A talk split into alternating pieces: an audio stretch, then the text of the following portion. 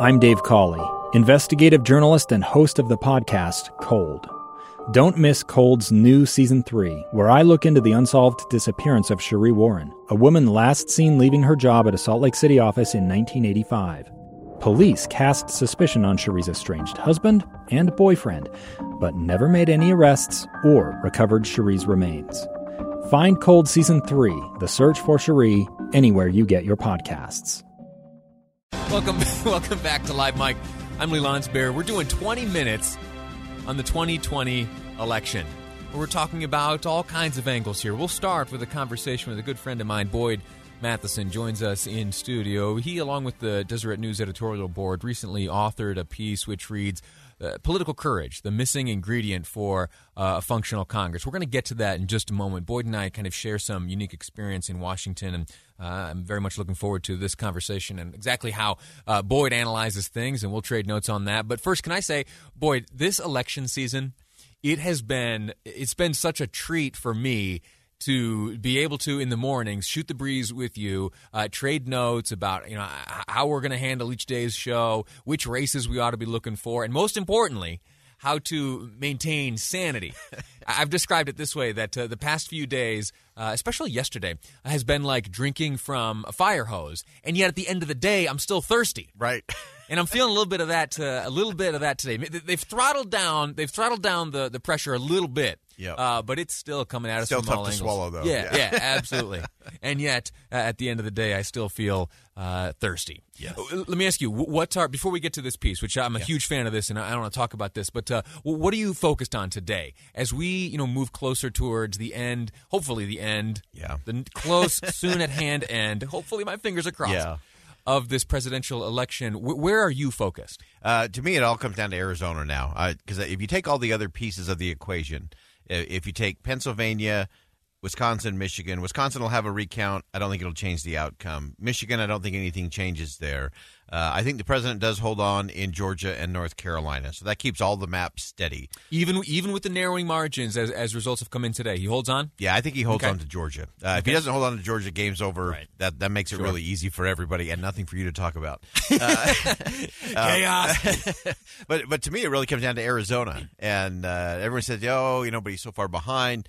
Uh, a lot of those, whatever the number is, two hundred ninety to three hundred and fifty thousand Yeah. uh, votes. There there is actually a path, and and if that isn't there, because for the Biden camp, that's all they have to do is lock Arizona and knock off Nevada, and then Pennsylvania doesn't even matter. Right. They could even concede Pennsylvania and say, "We don't need it. We're to 270. Sure, quick game's over. Yeah, go go for it. We're good." Uh, now, if Arizona comes off the board, uh, then we're right back to where we started on election eve. Remember, we we talked about Pennsylvania is the keystone state, and it will be the keystone of this election, and it will end up in the courts, uh, and that's where it would end up if Arizona flipped and went to President Trump, because then neither of them would would have enough to get to 270, uh, and uh, it would all come down to. To, to Pennsylvania, and so that's the uh, that's kind of what I'm watching today. If Arizona doesn't move, we won't know anything more on Arizona until tomorrow morning Right. um, and that may be the the final domino to fall. Yeah, we'll see. Uh, it's fascinating stuff, and, and sometimes, well, look at it this way: since the the coronavirus has shown up, I have started to believe myself to be something of an armchair epidemiologist. And every Aren't we four all? year- yeah, of course, yeah, we're all experts. And every four or every two years, you know, if you look at the midterms the same way, I become like an armchair statistician. I sit here, uh, here behind the microphone. I've got uh, numbers and Yeah. maps and percentages. Oh, here's a list of dollar amounts. Uh, I I feel I feel much smarter and more studious than I really am. But ultimately, it comes down to counting how many people wanted things which way. Yeah. And that process is a little difficult and it takes some time, and we'll eventually get there. Get it right. But Yeah. that's only one of the many races which uh, which played out or are playing Yeah. out around the country right now. Uh, talk to me about this piece that uh, that you, along with the editorial board, uh, authored. The missing ingredient for functional Congress is political courage. That's a phrase of yours. I, I as soon as I saw political courage, I said that's a Boyd Matheson fingerprint right there. yeah. You know, to me, political courage is is not standing up to your enemies. That's easy. It- it's easy to, to call a press conference and yell and rant and scream and, and do all of that. Piece of cake, no problem. Anybody can do that. Uh, the real test is can you do that to your friends? Uh, and that kind of political courage of are you willing to do the right thing even if it costs you your reelection. Uh, and as you know well from uh, being in the D.C. bubble, there uh, there aren't enough people who are willing to say, "Yes, I am willing to lose an election in order to do the right thing." Uh, but we have to get Congress to start doing that because the, the the one message out of all of this, whether you're in the Biden camp, whether you're in the Trump camp, uh, the the real message from this thing is there there is no mandate. Exactly right. And if we look at the polls of, uh, you know, let's say a week ago, they predicted that there would be, first off, in, in the, in the Biden Trump battle, a landslide Yeah. uh, in the direction of, of Biden. But let's set that aside entirely, uh, noting, of course, that they've been way off from the beginning. Yeah. But we'll address that a different day, and that industry will have to take a hard look in the mirror and That's see right. what happens in two years from now. Uh, but in addition to that, the polls also seem to indicate that, uh, number one, in the House, that Nancy Pelosi would expand her power by more seats Right. flipping to uh, to Democrats, and that, that that there was a very high likelihood, a high likelihood, Yeah. that the Senate would flip, thus, uh, you know. Changing the changing the trajectory of, of the United States Congress. Yeah. Now we have seen exactly the opposite of that take place. That's right. Exactly Yeah. the opposite. Yeah, and- And- wh- what is th- what does that do to, to, to me in my you know layman's analysis? Uh, and having spent a little bit of time out there, it kind of forces the power towards the the middle. And that leads to, at least in my estimation, and, and looking at the spirit of your write up here, uh, a circumstance in which compromise is not only more likely, but 100% fundamentally necessary. Yeah, absolutely. And and and to me, that's the whole key to this thing is that the American people are saying, yeah, we don't we don't think either party has it right because we're not going to give anyone the keys to the kingdom, so to speak. They're not going to give uh, one party the House, the Senate, and the White House. Uh, they they want that, and because and I think that becomes a different kind of mandate. Uh, it's not a mandate for somebody who won an election.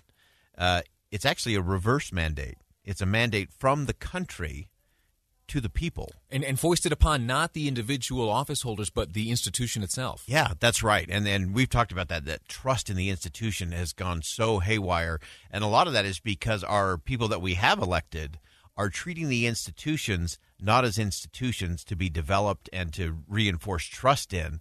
They've just become platforms and stages for political parties, fundraising, and people's own personal agenda. So you end up with a, a Congress or members that have been elected who are more interested in solving their political problems than they are solving the American people's problems. Uh, and that's what we have to get past. And that does require us to talk across our differences, uh, disagree better, uh, and and get to those kinds of resolutions. And and it, it can be done. We know it can be done. We've seen it done in the country before, uh, but we've been so divided again politically. I do not believe for a second that the American people are as divided as you know we get to hear Right. uh, all the time. And so they're really calling for that. And so who leads that? Uh, who's willing to say, yeah, I'm going to call out my friends first. I'm going to call out my political party first. Uh, and then we'll see if we can get some others to come along and get some real solutions. So, for, for the short time, the responsibility to demonstrate this political courage, as you and the editorial board phrase it, uh, that responsibility falls on to those who currently hold elective office. Yeah. They need to set the example of those who will come after them because the responsibility uh, will shift at, at some point. Yeah. The responsibility shifts from those who currently hold office to then the voters who are looking for, uh, you know, someone who possesses this Yeah. political courage Yeah. uh, to then you know replace those who are there today or who maybe better represent them or uh, you know better represent a an an effective Yeah. Do you want to hear the triple dog dare of the day? always always that's a new segment So- of the program hey uh, producer Amy could you get a sounder for that do do do do do the triple dog The triple challenge of the day dare. So here's the triple dog dare of the Yeah. day. To the Democrats in the Senate, okay replace Chuck Schumer as your leader. Ooh. To the Republicans in the Senate, replace Mitch McConnell. It only takes it would only take 25 or 26 members of the Senate of either of those parties to change that. So let's say Mitch McConnell has a 51 uh, he has 51 members so he's still the majority leader. It would only take 26 members of the Senate to say we're done with doing it this way and you could bring somebody else uh, to be the leader and completely change the conversation on the floor of the United States Senate. The Democrats should do exactly the same.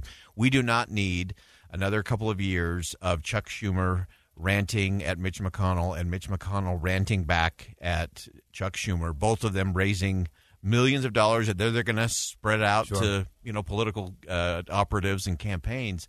Uh, we can do better than that, but it would take political courage from the left. It would take political courage from the right to say, "Yeah, we can do better and we can do different." That's too much, Boyd. There's no chance of that. Are you crazy? It, it's not that, but but okay. Start thinking through this. Okay. think through this. Think of think of twenty six current senators who are exhausted by Mitch McConnell. You could do it in thirty seven seconds. I guarantee. If I gave you a list of all fifty two members of the Senate from the Republican side, I guarantee you, can get to twenty six in thirty seven seconds. How do they how do they possibly communicate that with one another? How do they possibly sit down and and trust one another that they will going into that? Uh, you know, do do all you know as, as the plan is laid out, and I'm talking about both sides. Yeah. Because here's the thing: uh, you don't get that one right, and you're ostracized for life. Now we're now we're talking real politics here. We've stepped aside from the courage here. in a Remember moment, the courage thing. It all comes back to that. Say, the, the answer to all the questions is political courage. In the end, would you be willing to do that? Would you be willing to take that chance? Uh, and and let's be honest, you know, Mitch McConnell and Chuck Schumer are two sides of the same coin. They're like the two. It's like that blue hair lady that you're driving behind and she's got her blinker Sure. on. There's only one, but she's everywhere. Right. Mitch McConnell and Chuck Schumer are the same, uh, and they just do it from slightly different angles for different political purposes. But they are one. I mean, they are like Wiley Coyote and the and the Roadrunner. They you know they fight it out during the day and then they're they're done and they're on the same side in the end. Uh, but someone's got to call for that, and 26 is not a big number. It is just not a big number. It's totally possible. fascinating. So that's the triple dog dare of the day. All right, I'll tell you what. Off the air, let's put our list together. Okay. And then we'll- we'll- we'll if you, trade if notes you can't afterwards. if you can't do it in Yeah. 37 seconds, Lee, you're out. All right, I just I could probably do it in 26 seconds. I'm confident you can. All right, very little, good. Little political courage. That's all it takes. Uh, very good. Thank you so much. You can find this piece on Deseret.com. I'll also share it on my Facebook play, uh, pa- Facebook. What's it called? It's the, the Twitter space. My Facebook page. Uh, click on that. Have a look. Uh, enjoy this. Uh, political courage. And, and and here's a little Boyd Matheson tip. If you ever hear the word political courage, you can be sure that Boyd Matheson wrote it. uh, fabulous writer, also host of Inside Sources here on KSL News Radio and opinion editor of the Deseret News. All right, uh, we are continuing our 20 minutes on the 2020 election here in the state of Utah. A number, a number of fascinating things have transpired over the, the past few days. You know, of course, that uh, there is a new uh, governor elect, lieutenant governor elect as well. We spoke with Deidre Henderson earlier on the program. Another election which which is absolutely fascinating to me because the, the office holder, uh, John Frugal Dougall, is someone who I've known for a, a long, long time. And I, the other day, was just curious, yesterday, as a matter of fact, was curious about uh, how he fared. I, I knew that he had won a re election uh, by a large, large margin. But then I thought uh, more curiously about the, the numbers itself. And as I pulled up uh, via the lieutenant governor's website, electionresults.utah.gov, and you click and clack your way over to the statewide races, you scroll down, you see that candidate John Frugal Dougall, Republican state auditor, uh, received in the popular vote 746,184 votes. 746,184 votes. What's interesting about that number? Let me tell you, it is the highest number it's the largest number of votes to be received by a candidate in a race uh, this election cycle. Now, it's not the highest in history. Uh, we'll get into that in just a moment while we speak with uh, John Frugal Dougall, state auditor, uh, who joins me now. Uh, sir, how are you? I'm well. Yourself? I'm, I'm happy. I'm in a good mood today. Uh, I feel like we're making progress in this national, uh, in the presidential election. I think we're getting closer to the finish line on some of the races still outstanding here in the state of Utah, and uh, and I'm eager for some finality. I'm ready for uh, I'm ready for the morning after. Uh, but you, sir, Hey, hey, we're still we're still counting votes. yeah, absolutely. Uh, and, I think we're getting closer to the end of those counts, and, I, I'm looking forward to that end. Uh, tell me, I, I uncovered this little interesting tidbit about your race here. Uh, wh- wh- what is it? How does it feel to be the the highest vote getter in the state of Utah in a race, in a competitive race this year? Oh, it's it, it's nice this year. I mean, it's one of those races. I recognize that uh, most people vote for president, and then some drop off and vote for governor, and some drop off and vote for attorney general, and and it gets less and less as they go down the ballot. So, being partway down the ballot, you know, you always recognize you're not going to get as many votes as those further up in terms of aggregate votes. But it's nice to be recognized for the uh, hard work that me and my team have been doing in the office. Now you are, I, you are too humble to, to accept this title, but you're something of a, a rock star in terms of uh, the position of state auditor. Uh, you could go around, I think, any corner of the state and ask folks if they know who John Frugal Dougall is. Uh, the answer is yes. How is it that how is it that you have pulled that off as state auditor, a, a, a, position that, if you ask those same people to explain, would probably have a, a tough time explaining exactly what the roles and duties of auditor might be. Well, one of the key things I did eight years ago was when I uh, campaigned first for auditor was try and make the case of what did the auditor do because a lot of folks, even some elected officials, didn't even know we had a state auditor back then. And my key case was the state auditor is a constitutional watchdog trying to make sure your money's being spent legally, efficiently, and effectively. And that's a vision that people can understand and they can buy into. And and how have you? Uh, t- tell me about this frugal name. How, how is it that frugal ends up on the ballot? well, well, my dad was frugal Dougall before I was born, so I've been frugal Dougall my whole life, and stuff like that. I had a friend uh, years ago said, "Hey, you should use it in your campaigns and stuff like that." And more people know me as frugal Dougall these days than John. So so it's just one of those things. People said, "Did you have to do something special to get it on the ballot?" No, it's. I mean, J Mac, you know, sure. he had his nickname on the ballot. Some guy named nicknamed Rocky, he was on the ballot. That's right. They weren't on the general. Well, I guess Rocky was on the general election as one of those uh, lower tier presidential candidates. But you know, this has been something that's happened for years, and since people know me as Frugal Dougall, I just put it on the ballot. Yeah, very cool. Um, I, I, told you that uh, yesterday. You and I were texting back and forth as I continued to dug into dig into the uh, into the numbers here and, and, some of the interesting realities of this. Uh, 746,184 votes that you were able to receive in this election cycle. Uh, that uh, eclipses the number of, of votes received uh, by by President Trump here in the state of Utah. Uh, it also, if you go back to 2012, you eclipsed the number of votes received by uh, then candidate for president Mitt Romney. Uh, the only one in recent memory that gives you a run for your money it was a uh, was a recent uh, gubernatorial race where uh, where Gary Herbert pulled off about seven hundred and fifty thousand. So you uh, maybe next cycle will be able to eclipse him. Before I let well, you go, go ahead. We'll have to we'll have to see with canvassing. Canvassing takes place in a couple weeks. We'll have to see what the final numbers are. Oh, there you go. There's the competitor. Very nice. and, and, and I'll note that my great friend Treasurer Damschen was only uh, uh, about two thousand votes behind me. So he's up there as well. That's right. Yeah, seven hundred forty-four thousand is where he is right now. Um, let me ask you this: as we move into the, the new year, in all seriousness, tell, tell me about the, the priorities of the office. So priorities include uh, one of the big things we're working on is something we call Project Kids. It's trying to figure out where the money really goes in public ed, so folks can determine how well is it being spent. It's the most common question I get asked around the state, and so we're drilling money all the way to the student level, so we can roll it up to see what classroom costs are, cost versus performance all across. Folks can compare different schools in terms of spending and performance around the state. So that's something we're excited about. We're also uh, diving into where's the money really going in higher ed. We all know the burden of higher ed keeps going up and up and up. And then one of the other uh, key initiatives we're working on is healthcare transparency. If folks go to healthcost.utah.gov, healthcost.utah.gov, they'll see the initial shades of a transparency tool where we'll show the average price per procedure across the state by provider. So we've got 100 procedures right now. We're adding more uh, as we go along. So those are a couple of key things, and then we continue to do the bread and butter work of, of financial audit, uh, regulatory compliance in terms of local governments, and making sure they're they're doing what they're supposed to do at the local level. Outstanding. John Frugal Dougall, thank you for your time. Congratulations on your electoral victory. You will remain uh, next year state auditor. Uh, John Frugal Dougall, my guest. Thank you. Thanks so much. All righty. We're going to take a break. When we come back, plenty more ahead on Live Mike. I'm Lee Lonsberry, and this is KSL News Radio. Two friends taking pictures of the rising full moon on a summer night.